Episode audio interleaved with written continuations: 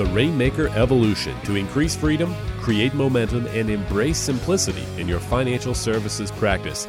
You're listening to the Rainmaker Evolution podcast with Joel Johnson, certified financial planner, co-founder of Johnson Brunetti, author of The Money Map, and leader of the Rainmaker Evolution Mastermind Group. Hey, this is Joel Johnson with another Rainmaker Evolution podcast. If you hear a lot of noise in the background, it is because I am driving in the car, and this particular car is not a very quiet car, so um, so please excuse that.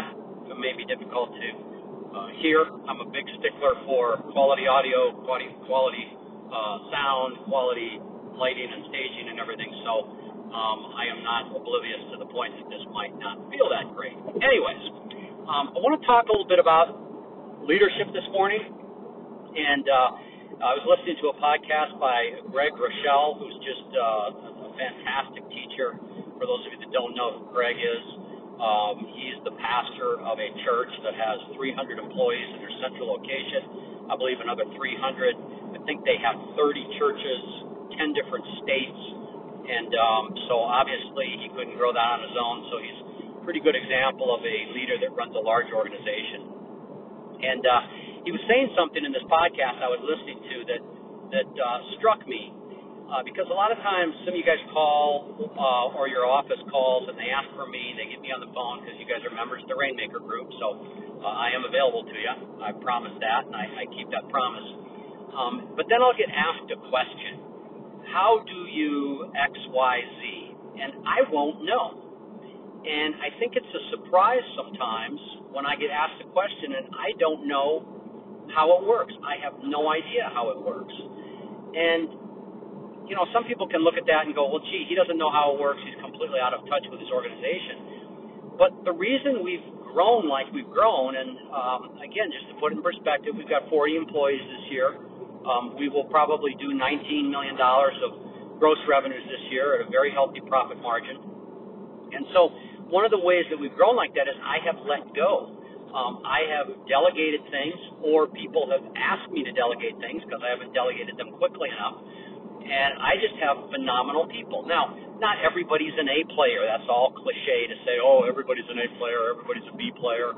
Uh, no, we've got some C players in the organization. Um, But I have made the choice to delegate as much as possible, because when I get a bunch of stuff rolling around in my head, when I feel like I have to be responsible for things, um, it does not go well for me internally.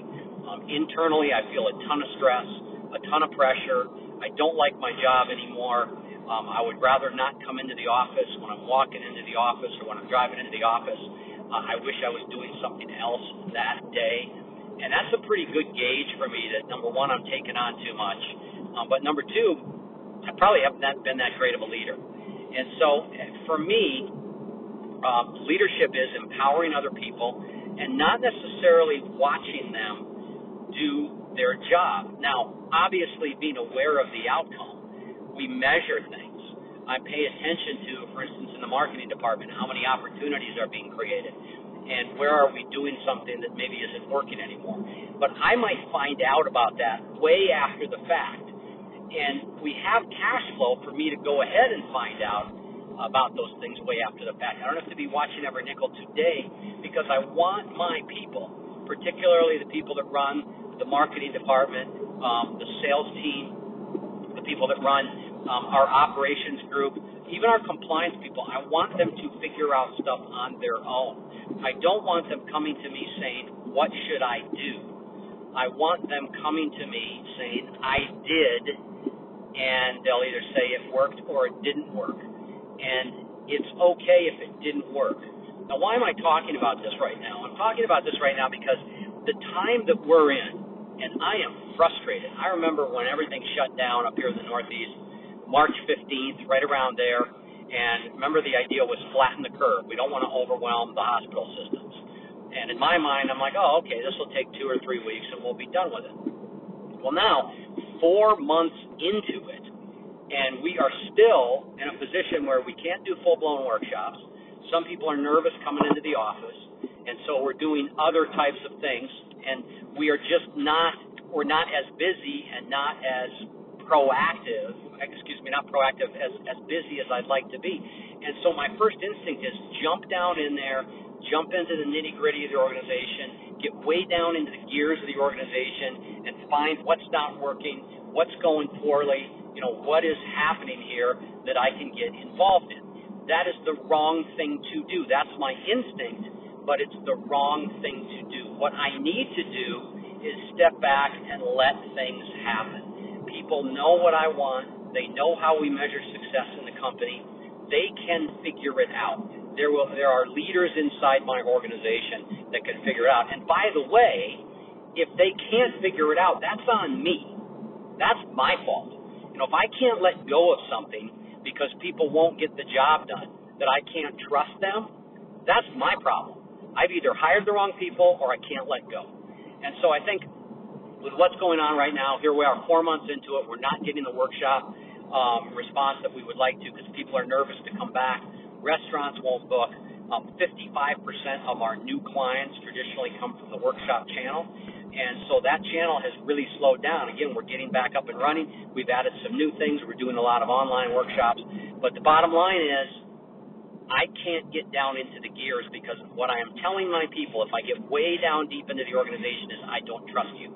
And I would rather take a hit to revenues than give the message that I don't trust people, because there will come a day where I don't want to go into the office at all. My three-year goal was I only want to work eight days a month. I only want to show up at the office two days a month, or maybe I don't even show, or two days a week uh, on average. Maybe I don't even show up at the office. Maybe I put in a good week every month and I don't come in for the rest of the time. And that's my goal, and the only way I'm going to hit that is if I'm developing leaders. So it reminded me, again, as I was listening to this podcast, when people call and they go, how can you not know how you do your digital marketing? How, you, how can you not know all the funnels? How do you not know how you're touching people based on different? Because we have a very, very sophisticated marketing machine that's automated. It works good. For the most part, we do the same thing over and over and over again, so it's predictable, so we're not reinventing the wheel. But that has come from my giving out the vision and then me investing in people to send them to different conferences and so on, um, and to let them figure it out. So I think it's really important. In this day, I know some of you, because of what's gone on this year, have created a lot of negative negative energy in your organization because you've gotten down in there and sort of looked at every nickel and tried to interfere with people's jobs and so on. Again, if you can't trust your people, that's either on you because you can't trust people, or if you really can't trust them, then you don't have the right people. But it's always on you. And so I thought I would just share that. Um, and actually, I'm talking to myself just as much as I'm talking to you. It's really important that I hear this message. Um, I am now, it's July fifteenth or sixteenth or so. I will not be in the office until after Labor Day. And so uh, I've got a good seven weeks left of my uh, eight-week hiatus here. And I'm having to trust my people. And believe me, my instinct is to call and say, what were the workshop results? How many greens did we have? You know, I, I do, I confess, I do look at our sales screen app on my phone to see how much business we've written every week.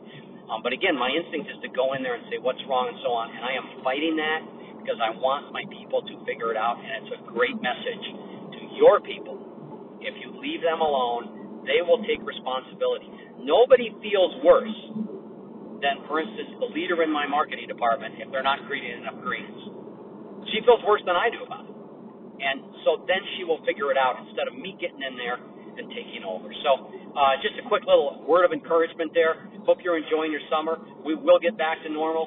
Um, things will get better. And so uh, and I look forward to seeing all you guys in September. We're going to have a great session down in Dallas. Um, as far as I'm concerned, uh, I will be there. If I have to drive there, I will be there. Um, if there are seven of you there and Advisor six L allows us to do it, I will be there for the seven of you. So I'm looking forward to seeing you in Dallas. Have a great day.